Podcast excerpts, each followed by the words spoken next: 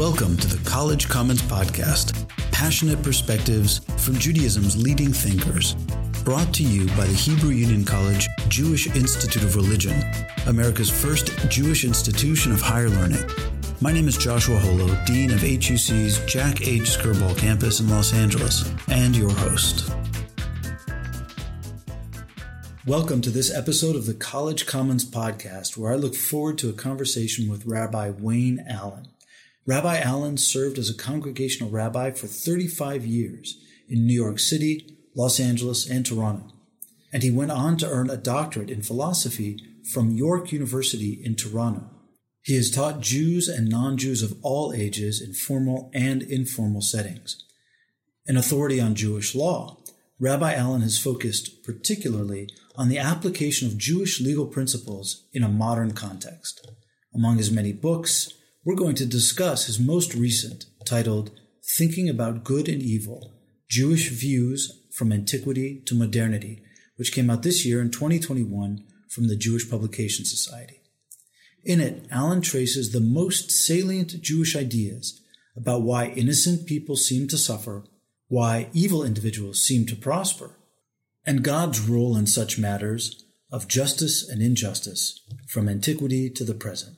Rabbi Wayne Allen, thank you for joining us on the Commons Podcast. My pleasure to be here. I'd like to begin by asking you to share with us, to the degree you're willing to trace an arc, to trace that arc of the change, the major changes in Jewish thinking about good and evil. If I were to look at it as a progression, I would do a disservice to the entire concept because it is not something where we can say that the matter has evolved in certain ways, but we see recurrent themes. So what I would suggest that is that you have a particular grouping or sets of themes that go back to biblical times in which the biblical authors were quite certain that there were evil people in the world, but you needn't worry too much about them because in the end, they're going to get it. So it's only a question of holding out long enough. Now, of course, I am simplifying.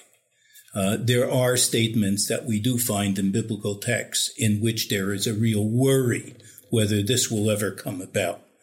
But there seems to be a constant reassurance that the threat to a belief in a fair and just God in the world that we see is only temporary and eventually it's going to be resolved. And that's one set of themes. The medieval authors return to the biblical themes and, and they pick up on this idea and they express it in terms that were familiar to medieval thinkers. The rabbis, on the other hand, period that we'll find in between, offered a wide variety of alternative explanations that did not have to do with wait because things will turn out well, but instead offering substitute ideas such as that it was always intended this way or that there was um, an aspect of the universe that's operating according to a different plan than what we would otherwise hear or see. And then you have the modern thinkers who go back to the rabbinic themes and they're offering a alternative uh, mindset and attitude towards good and evil. So we see them as kinds of uh, groups of ideas that seem to become recurrent. The entire way you've laid this out presupposes that God's ultimate goodness is something we're invested in. As a result, there develops a need, an emotional need, a, a religious need to explain God's goodness when it's not self evident. And there is this idea of theodicy, of making sense of God, of justifying God's goodness such as we think we understand it, which is imposed upon us by virtue of the way we choose to understand God. So, can you tell us what theodicy is, and more importantly, how it undergirds your entire project. Theodicy is the justification of God's actions in a world which we perceive to be contrary to the ideal. We operate under the assumption that God is perfect and the world that he creates must reflect his perfection. When we see injustice in the world, of course, it strikes us as being impossible. And here are the premises. If God is all good, then he shouldn't create a world in which evil is possible.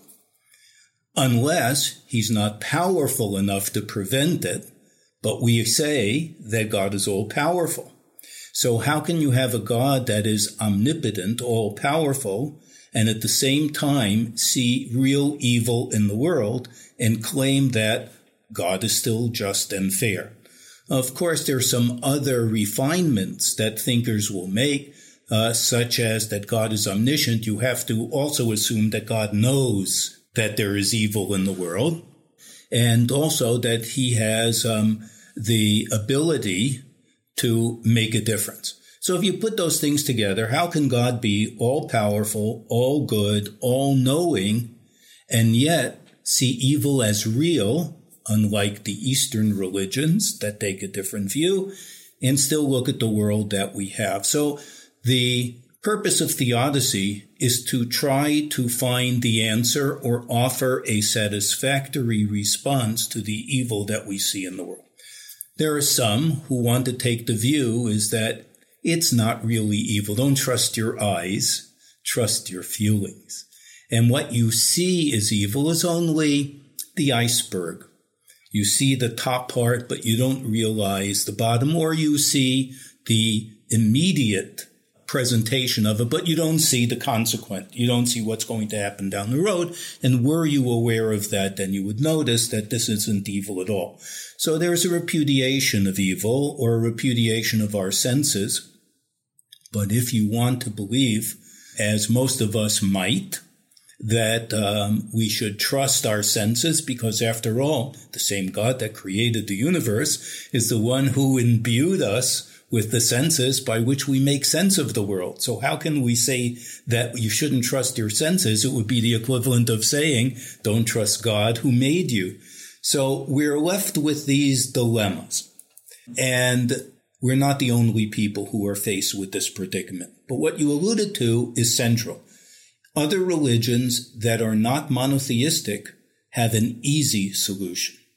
The non-monotheistic, or what we would call the polytheistic or the dualistic solution is to simply say, there's an evil God, there's a good God. And the world is divided in such a way that there is a conflict between the two, and depending upon which God seems to emerge victorious at a certain point, that's what you are observing. If you're Jewish, however, we repudiate that. And therefore, we can't tolerate that as an answer, and then we're left with alternative solutions. We're going to talk about some of those solutions over the course of our conversation. For now, though, I'd like to ask you a favor. You will not be surprised to know that close to the hearts of many of our listeners, by no means all, but certainly those of us at the Hebrew Union College, are the theologies of the Reform movement and one of our greatest thinkers and our contemporary who died relatively recently, a professor of the Hebrew Union College, Eugene Borowitz. So I'd like to ask you to take a second and uh, mull a little bit over Eugene Borowitz's contribution to the question that you've investigated. Borowitz was quite a controversial figure. Uh, there are some who believe that he inadequately addressed issues that came up as a result of the Shoah, that he didn't give it a sufficient treatment.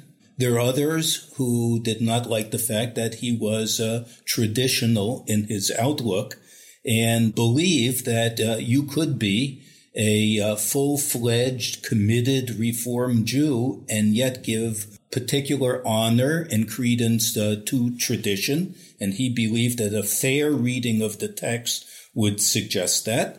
And yet at the same time, he believed that a new theology was necessary and important, particularly for moderns. And so he took these different aspects of what he believed to be essential, a critical but an honest reading of the text, uh, kind of responds to the modern predicament and put them together in a number of books. The one that I would most recommend is A New Jewish Theology in the Making. Borowitz takes a, uh, a perspective that as much as we need God in the world, we need each other. And a Jewish theology that would address the problem of evil would address it through our response to evil more than our belief in God. How we deal with the inefficiencies and inequalities, uh, how we deal with the challenges that we face in life is an indication of not a failed God or a, a powerless God, but a less committed people. And I would say that Eugene Borowitz did yeoman's work in trying to convince people, he's among a group of philosophers that did this, that the fact that evil exists is not the biggest problem that we face. It's what are we going to do about it? Before we return to the podcast, we want to let you know about digital learning on the College Commons platform. Beyond this podcast, which is available to the public at large, check out the online courses at collegecommons.huc.edu for in depth learning, digital syllabi, assignments, inspiration for teaching, and one of our most influential courses called Making Prayer Real. Subscribe with your synagogue for all this and more. Just click Sign Up at collegecommons.huc.edu. Oh, and one more thing help us out and rate us on iTunes. But whatever you do, do not give us five stars, unless we deserve it. Now, back to our podcast. You raise in the context of Borowitz the special problem, as it were, of the Holocaust. And indeed, you, you spill a great deal of ink on the Holocaust because it's more than just special. It looms large in all of our consciousnesses to this day for its being so recent and its magnitude. So it is in many ways a game changer for our Jewish understanding of good and evil.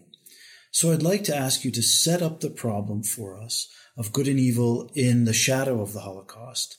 And then I'd like to ask you to follow up with your thoughts about the group of the so called deflectors. So uh, clearly, you're referring to uh, some of the definitions that I have articulated in the book. Your listeners may not be uh, familiar with it. So let me put it this way first. Leaving aside the name Holocaust, which is controversial in and of itself, the problem that we have with the Holocaust is not the fact that it is unique in terms that Jews have never been persecuted before. Of course, we know that it isn't so, sadly. But it's a question of the scope and magnitude of the Shoah that sets it up as unique. The problem that we have with the Shoah is that unlike other periods where there was great persecution and many, many deaths, some might even argue that at other points in Jewish history, the proportion of deaths compared to the total Jewish population were greater than during the Shoah. But what marks the Shoah is different is the intentionality of the act. The Nazis, and to use Goldhagen's familiar terms, their willing collaborators, their intent was to divert the resources to completely annihilate, to commit a genocide just because of the fact that they wanted to eliminate all Jews. Romans killed many Jews.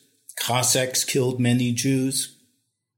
The intention, however, was not to eliminate an entire demography or race of people, as they call it, as it was ra- racial.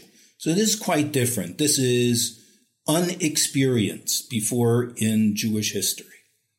So it's not the numbers, and six million is not sacrosanct, and I don't pretend to be able to give an accurate accounting of all of those numbers, and I'm not going to be troubled by this uh, pedantic counting as to whether there were six million or not.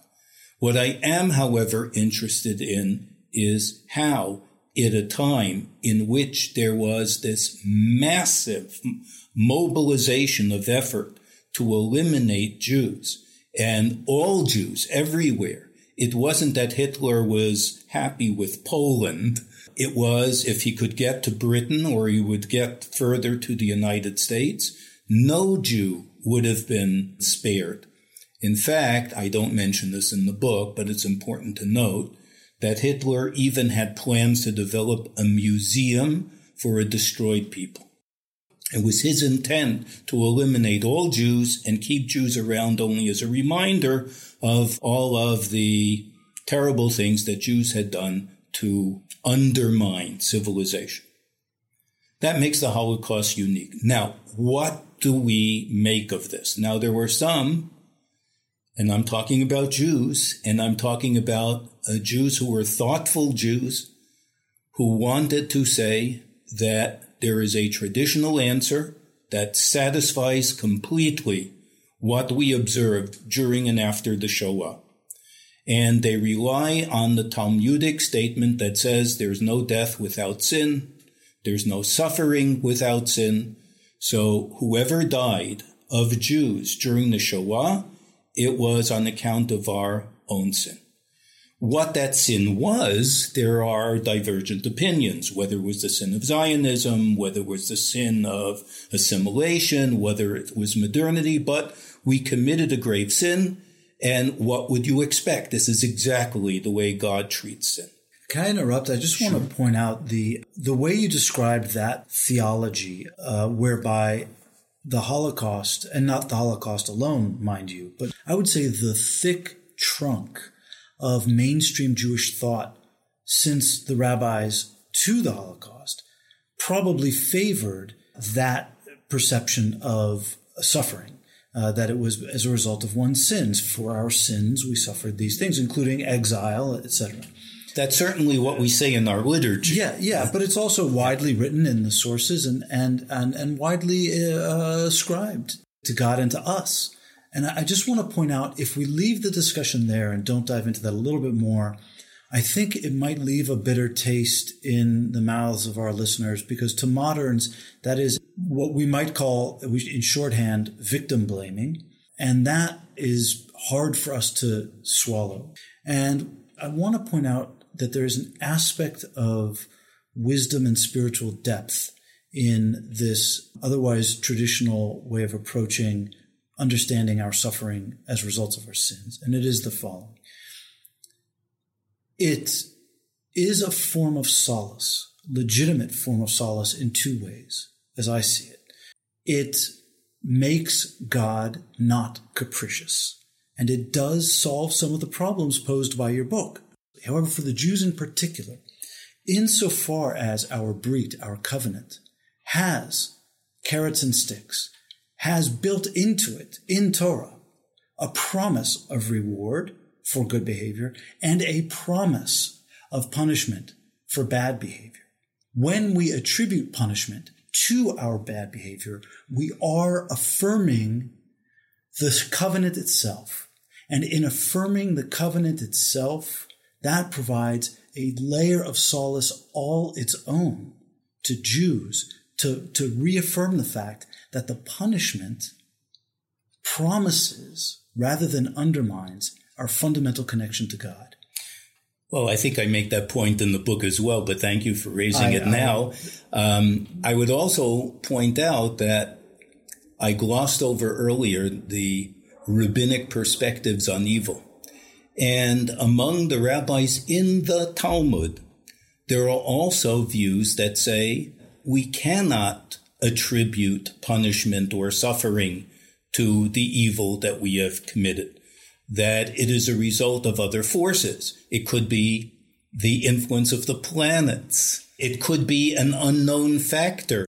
There are some rabbis who would say that we cannot understand or attribute it to. The rabbis were sophisticated and they were just as troubled as moderns. And I don't want your listeners to think that we have a monopoly on this uh, sense of feeling that this can't be right. The rabbis were very smart guys. Uh, they surely would have had the same kind of reaction as you do, but the way they address it is not going to be the same.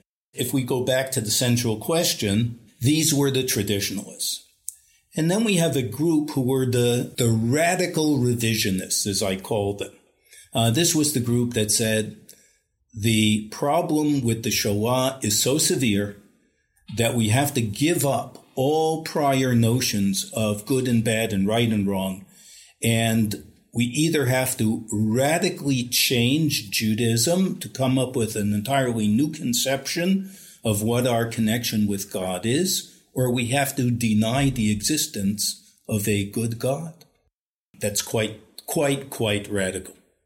The area that uh, you raised is there is another group, and I refer to this group as the deflectors. These are those who understand the seriousness of the problem, are not prepared to take on a radical or revisionist strategy, and they come up with other solutions. And among the other solutions, well, I'll just cite one in particular.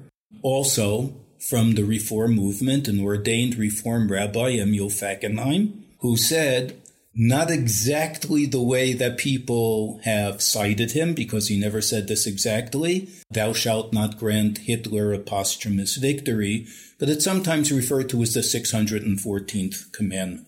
Now, your listeners will probably be perceptive enough to know that there are 613 mitzvot in the Torah. We're not supposed to add or subtract. So this concept of a 614th mitzvah is a fiction, but it means that if there were to be an additional commandment in the Torah, this is what it should be. And it is that if you say that because of the Shoah, I can no longer in good conscience practice as a Jew, and you resign, as it were, from the Jewish people, you would in effect be doing exactly what Hitler wanted. So that means by your denial of Judaism, by your rejection of Jewish theology and Jewish living, you are in effect doing exactly what Hitler wanted, and that's an impossibility. That's worse than living with the unanswered question of how could this happen to so many innocents? So the deflectors want to take the point of view that I can't explain why this happened and I can't justify it, but I must say that that's not the central question. The real question is not why did God allow this to happen? Because God didn't put anyone in the gas chamber. Germans did that uh, Will Herberg, who I don't mention in the book, but I will now, once said, it's not so much the fact that we are angry with God, we're angry at other people who didn't rescue Jews when they had the opportunity. And it is with them that we have an argument.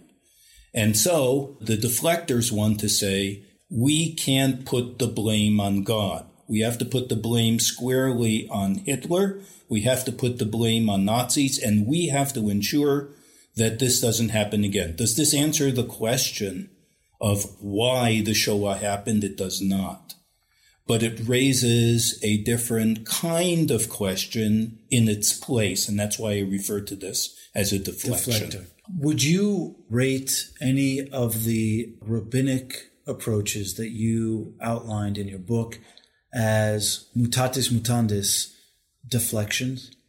If we're thinking about earlier periods, I'm not sure that they were deflections. I don't think Maimonides, for example, was in any way deflecting. Maimonides was trying to offer a minimization, which I suppose one could call, in a sense, a deflection. Maimonides' approach was to say evil can be classified Maimonides, following Aristotle, was very big into classification. So uh, he considers personal evil, moral evil, natural evil, the way we would divide up evil. And what he ends up saying is that personal evil, you can't blame God for. That's the evil you do to yourself. using some examples, if you're a drug abuser, if you overeat, if you abuse your body physically in some way, you can't say, God, why did you do this to me? Moral evil is, why did this fellow mug me or rob me? That's terrible and it's true. But the real question we're asking is not where was God, but why didn't this person behave properly? So that rightfully is not, again, not attributable to God.